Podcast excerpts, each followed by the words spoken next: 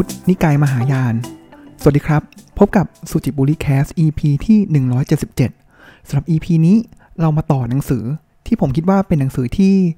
น่าสนใจแล้วก็ดีที่สุดเล่มหนึ่งของผมในปีนี้เลยนะครับ หนังสือเล่มนี้เนี่ยว่าด้วยเรื่องของการล่มสลายของพุทธศาสนา ในประเทศแม่ก็คือประเทศอินเดียนะครับ หนังสือเล่มนี้มีชื่อว่าหลอมรวม ล่มสลาย ประวัติศาสตร์เชิงโบราณคดีของพระพุทธศาสนาในอินเดียนะครับ ก็เขียนโดยคุณลัสโฟเคลินนะครับสำนักพิมพ์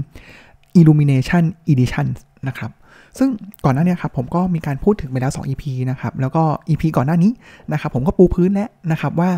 เอ๊ะหลังจากที่พระเจ้าเนี่ยปรินิพพานไปนะครับ แล้วเราก็มีการกราบไหว้บูชาสถูป ซึ่งเหมือนกับว่าเป็นที่ ประดิษฐานของอธิธาตของพระพุทธองค์นะครับ เพราะฉะนั้นการที่เราไปไหว้สถูปก็คือเหมือนกับว่าเราได้ได้ไปสักการะบูชาพระพุทธองค์นะครับ ต่อมานะครับมันก็จะมีวิวัฒนาการมาเรื่อยๆนะครับ คือมันจะมีทั้งฝ่ายสงฆ์แล้วก็ฝ่ายคารวาสนะครับ แล้วก็สงฆ์เนี่ยก็จริงๆแล้วก็ดำเนินไปนะครับ แล้วก็ต้อง การที่จะเหมือนเป็นศูนย์กลางของศาสนา เป็นศูนย์กลางของการเมือง เป็นศูนย์กลางของเศรษฐกิจ เศรษฐกิจนะครับ แล้วก็ตั้งตนขึ้นมา โดยที่การตั้งตนขึ้นมาเนี่ยให้เป็นศูนย์กลางอำนาจเนี่ยครับหนึ่งในนั้นเลยเนี่ยครับก็คือใช้พิธีกรรมนะครับ แล้วก็มีการขยายสถูปให้ดูใหญ่นะครับ ซึ่งเขาก็พยายามที่จะเชื่อมโยงว่าการที่ทำให้สถูปดูใหญ่ ด้วยเทคนิคการลดทอนหรือทำให้สูงชะลูดขึ้นไปเนี่ยครับก็เป็นทำให้เหมือนคารวาสเนี่ยเข้ามา สู่สำนักสงฆ์สังฆาราม หรือว่าเจติยสถานที่เหล่าสงฆ์เนี่ยอยู่มากขึ้นนะครับ แล้วก็สงฆ์เนี่ยก็จะมีบทบาทที่สำคัญนะครับ ต่อการที่จะขับเคลื่อนสังคม ขับเคลื่อนพุทธศาสนานะครับ ทีนี้เนี่ยพอมันเป็นอย่างนี้แล้วนะครับ มันก็จะมีถ้าเกิดอีกเส้นหนึ่งนะครับ มันก็จะ ต่อยอดไปถึงเรื่องของพระพุทธรูปนะครับ ซึ่งรายละเอียดก็อาจจะไปดูในฟังใน EP ที่แล้ว 176 ได้นะครับแต่ทีนี้เนี่ยพอเวลาเวลามันดำเนินผ่านไปนะครับ มันก็เกิดความขัดแย้งกันในหลายแง่มุมนะครับ มันก็อาจจะไม่แบบขัดแย้งกันอย่างรุนแรงนะครับ แต่ว่ามันเหมือนกับวิธีคิดของไม่ว่าจะเป็นหมู่สงฆ์กันเองนะครับ หรือว่าอาจจะเป็นระหว่างสงฆ์กับคารวะเนี่ยจะมีความแตกต่างกัน นะครับมุมแรกเลยนะครับก็คือระหว่างการที่ปกติแล้วเนี่ยตอนที่คารวาสไปบูชาสถูปนะครับเขาก็จะไปคนเดียวนะครับเขาเรียกว่าเป็นเหมือนปัจเจกนิยมนะครับก็คือไปเดินบาทักษิณรอบสถูปเพื่อเป็นการสักการะพระพุทธเจ้านะครับอันนั้นคือแบบปัจเจกนะครับในขณะเดียวกันเนี่ยสงฆ์ก็จะมีพิธีกรรม หรือคารวาสก็จะมีพิธีกรรม ที่ทำร่วมกันเป็นหมู่คณะนะครับก็คือเป็นชุมชนนิยมนะครับแล้วก็พอในสถานที่เดียวกันเนี่ยในเจดียสถานในบริเวณที่มีสถูปเนี่ยครับพอเวลามีทั้งคนที่ต้องการที่จะไปเงียบๆเดินรอบประทักษิณใช่ไหมครับกับอีกกลุ่มหนึ่งมีการฟังเทศมีการพิธีกรรม มีการอาจจะแบบ ลื่นเริงงานบันเทิงเนี่ยครับมันเกิดคอนฟ lict กันนะครับหนังสือเล่มนี้เนี่ยก็จะมีการยกตัวอย่างทางโบราณคดีนะครับหรือว่าหลักฐานทางโบราณคดีนะครับ มาดูว่าเอ๊ะแล้วสงเนี่ยครับหมู่สงที่มีการสังฆารามใกล้กับเจติยสถานนะครับเขามีการแก้ไขเพื่อทำให้สมดุลเนี่ยระหว่าง ชุมชนนิยม แล้วก็ปัจเจกนิยมเนี่ยอยู่ร่วมกันอย่างไรนะครับซึ่งผมว่าอันเนี้ยก็เป็นมุมที่เออน่าสนใจนะ ในแง่ของการใช้สถาปัตยกรรมเนี่ยมาช่วยในการที่จะทำให้เกิดความสมดุลระหว่างปัจเจกแล้วก็ชุมชนนิยมนะครับนั่นคือคอน FLICT แรกที่เกิดขึ้นนะครับเวลาผ่านไปนะครับมันก็จริง ๆ แล้วมันก็ไม่ได้แบบมันเหมือนเกิดสิ่งนี้แล้วเกิดสิ่งนั้นนะครับ แต่ว่าหลาย ๆ มุมเนี่ยก็เกิดขึ้นไปพร้อม ๆ กันนะครับ อีกแง่มุมหนึ่งเลยนะครับ ในหนังสือเล่มนี้บอกนะครับว่าพอลาพระสงฆ์เนี่ยครับเขาก็มีการปฏิบัติไปใช่ไหมครับ แรก ๆเลยเนี่ยครับหลังจากที่พระพุทธเจ้าปรินิพพานไปเนี่ยครับสงฆ์ที่เข้ามาบวชเนี่ยครับจุดประสงค์หลักเลยนะครับ ก็คือเรื่องของการที่จะบรรลุนิพพานนะครับ เพราะฉะนั้นเขาจะปฏิบัติ อย่างเคร่งจริงจังนะครับ แต่ทีนี้เนี่ยพอเวลาผ่านไปผ่านไปเนี่ยครับ ก็พอหมู่สงเนี่ยอยู่ร่วมกันนะครับ แล้วการที่สงจะอยู่ร่วมกันได้ แล้วสามารถที่จะดำเนินชีวิตไปได้เนี่ยครับ ก็ต้องมีปัจจัยนะครับ เพราะฉะนั้นมันก็เลยเกิดปรากฏการณ์ที่เรียกว่าเป็นเหมือนเป็นการตั้งอาราม สังฆารามนี่แหละครับ สงสังฆารามนะครับ ก็คือพอตั้งแล้วเนี่ยมันก็ก่อให้เกิดอะ อย่างที่ผมเล่าไปก็คือสร้างสถูปต่างๆ เพื่อดึงดูดญาติโยมเข้ามาให้มาถวายปัจจัยนะครับ แล้วก็อาจจะเป็นในเรื่องของเอาเศรษฐีเองนะครับ หรือว่าทางสถาบันกษัตริย์เนี่ยครับก็จะมาสนับสนุนนะครับ เพราะฉะนั้นสงฆ์เนี่ยก็ต้อง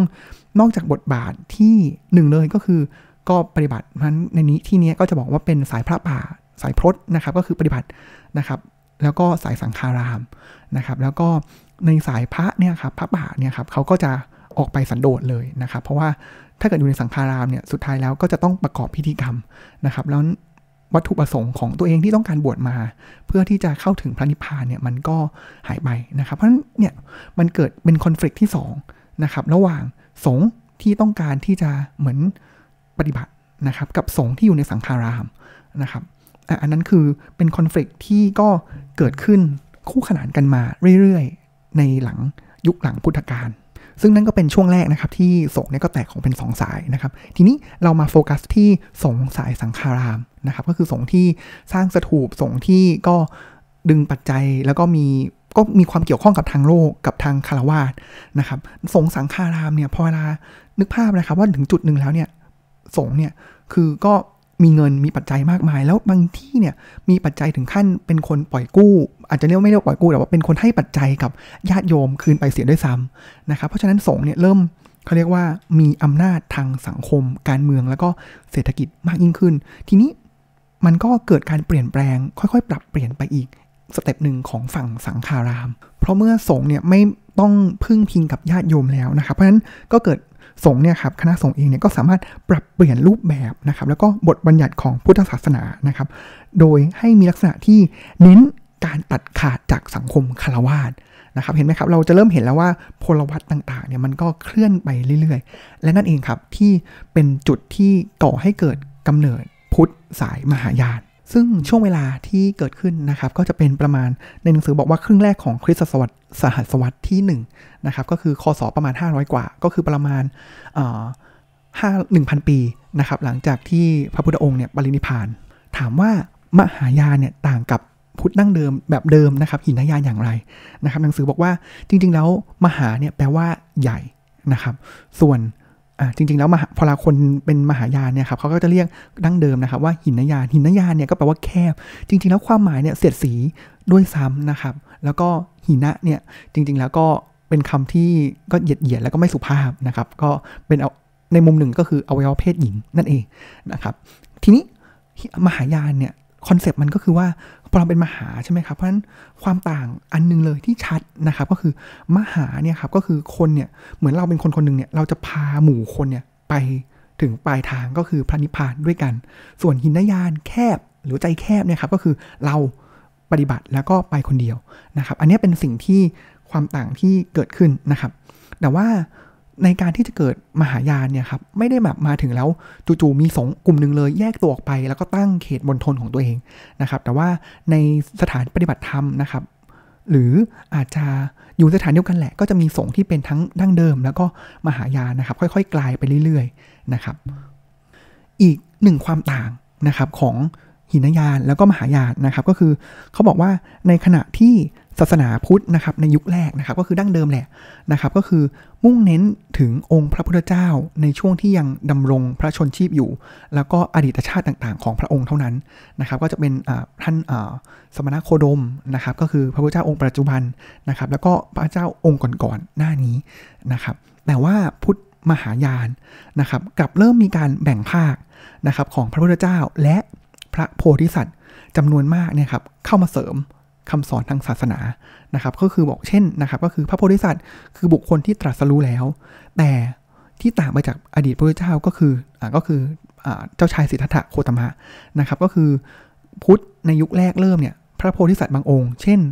พระโพธิสัตว์ อวโลกิเตสวนนะครับก็คือทรงชะลอการเข้าถึงพระนิพพาน โดยที่ช่วยเหลือสัตว์โลกทั้งมวลเนี่ยให้พ้นจากสังสารวัฏเสียก่อนนะครับก็คืออะจริงๆท่านไปเนี่ยไปได้แล้วนะครับนิพพานได้แล้วนะ แต่ท่านยังนะครับแต่ท่านเนี่ยโปรดสัตว์ก่อนนะครับแล้วก็พอนเขาเลยบอกว่า ชาวพุทธยุคแรกเนี่ยเริ่มเชื่อนะครับว่าพระพุทธเจ้าเนี่ยทรงเข้าสู่นิพพาน แล้วมิได้ย้อนกลับมาโลกมนุษย์อีก แต่พุทธมหายานกลับบอกว่า พระพุทธเจ้าและพระโพธิสัตว์ทั้งหลายเนี่ยครับยังคงมีตัวตนอยู่และคอยให้ความเมตตากรุณา แก่มนุษย์อยู่นะครับ เห็นไหมครับว่ามันต่างกันสุดขั้วนะแบบก็อาจจะไม่ถึงขั้นสุดขั้วแต่ว่ามีหลักคิดคติเนี่ยที่แตกต่างกันนะครับ แล้วสิ่งหนึ่งที่พอเป็นความต่างแต่ก็มีความเหมือนกันอย่างหนึ่งนะครับ ก็คือไม่ว่าจะเป็นพุทธดั้งเดิมนะครับ ผมใช้คำว่าพุทธดั้งเดิมแล้วกันนะครับ กับพุทธมหายานนะครับ สิ่งเหมือนกันเลยก็คือทั้งสองฝั่งเนี่ยบอกว่า คำสอนที่ตนเองเนี่ยนำมาสอนหรือเผยแผ่เนี่ยคือสิ่งที่ได้รับตั้งแต่จากองค์พระพุทธองค์เหมือนกันนะครับ ไปต่อกันครับ ทีนี้ผมอยากจะพูดถึงนะครับ ว่าพอเรานึกถึงพุทธมหายานแล้วเนี่ย เราท่านหนึ่งเลยนะครับ ที่ต้องบอกว่าเป็นเหมือนเป็นธรรมาจารย์ยุคแรกๆ ของสายมหายานเลยนะครับที่มีการสอนเรื่องสุญญตานะครับก็คือท่านที่ชื่อว่าท่านนาคารชุนนะครับซึ่งในหนังสือเนี่ยบอกว่าชีวประวัติของท่านเนี่ยก็ยังคลุมเครืออยู่นะครับแต่ว่ามีท่านนาคารชุนเองเนี่ยครับก็มีการเขียนคัมภีร์นะครับที่ต้องบอกว่าเหมือนเป็นคัมภีร์หลักนะครับถ้าเกิดเป็นของคริสต์เนี่ยก็คือคัมภีร์ไบเบิลเลยนะครับที่เขียนขึ้นมานะครับก็คือเขาเรียกว่าปารามิตาหาฤทัยสูตร นะครับซึ่งสำหรับใครที่ติดตามอาจารย์ประมวลเพลงจันนะครับอาจารย์ประมวลเนี่ยก็จะเป็นคนที่แตกฉานในพระสูตรนี้นะครับพระสูตรนี้เนี่ย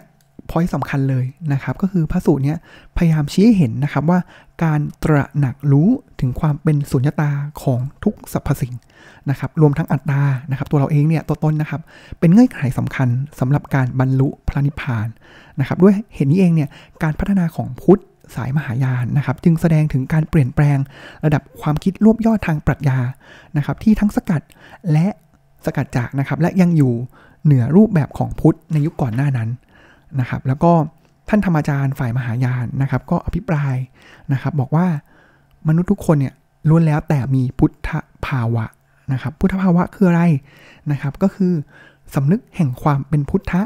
ที่แฝงเล้นอยู่ในตัวเรานะครับ รอวันที่จะถูกตระหนักรู้ และด้วยการชี้นำของพระโพธิสัตว์นะครับ หรือ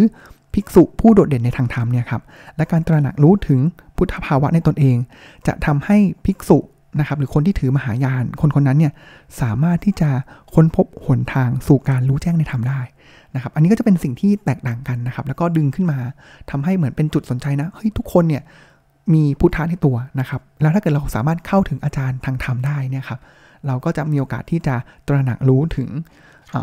ภาวะนั้น แล้วก็สามารถที่จะเป็นหนทางไปสู่การบรรลุนิพพานได้นะครับ เพราะฉะนั้นอย่างที่ผมบอกไปก่อนหน้านี้นะครับ ว่าพุทธมหายานไม่ได้จู่ๆแบบพุทธขึ้นมาเลยนะครับ แต่ว่าพุทธมหายานเนี่ยก่อร่างสร้างตัวขึ้นนะครับในหมู่ภิกษุกลุ่มน้อยนะครับที่อาจจะอยู่ฝั่งชายขอบของทางอินเดียนะครับ ฝากแทบ แถบฝั่งตะวันตกเฉียงเหนือ ตะวันออกเฉียงเหนือ แล้วก็แถบคาบสมุทรทางตอนใต้นะครับ แล้วก็ค่อยๆเหมือนชายขอบนะครับ แล้วก็ค่อยๆ เผยแผ่ไปเรื่อยๆนะครับ แล้วนอกจากนี้นะครับก็องค์ประกอบอีกอันหนึ่งเลยนะครับ ของพระสูตรฝ่ายมหายานในยุคแรกจำนวนมากเลยนะครับ สิ่งที่เขาเรียกร้องนะครับ อย่างที่ผมบอกไปนะครับ ว่าช่วงนั้นเนี่ยพระสงฆ์เนี่ยจะอยู่ในสังฆารามเยอะนะครับ แต่ว่าฝั่งมหายานเองเนี่ยครับก็จะเป็นกลุ่มสงฆ์ นะครับที่ออกมาเรียกร้องนะครับให้พระภิกษุสงฆ์เนี่ยทิ้งชีวิตในสังฆาราม และหวนกลับไปใช้ชีวิตแบบบำเพ็ญพจน์ในป่าเป็นนิดอยู่ และนอกจากนี้นะครับ สงการเกิดขึ้นของพุทธฝ่ายมหายานเนี่ยก็มีความสอดคล้องแล้วก็เกี่ยวข้อง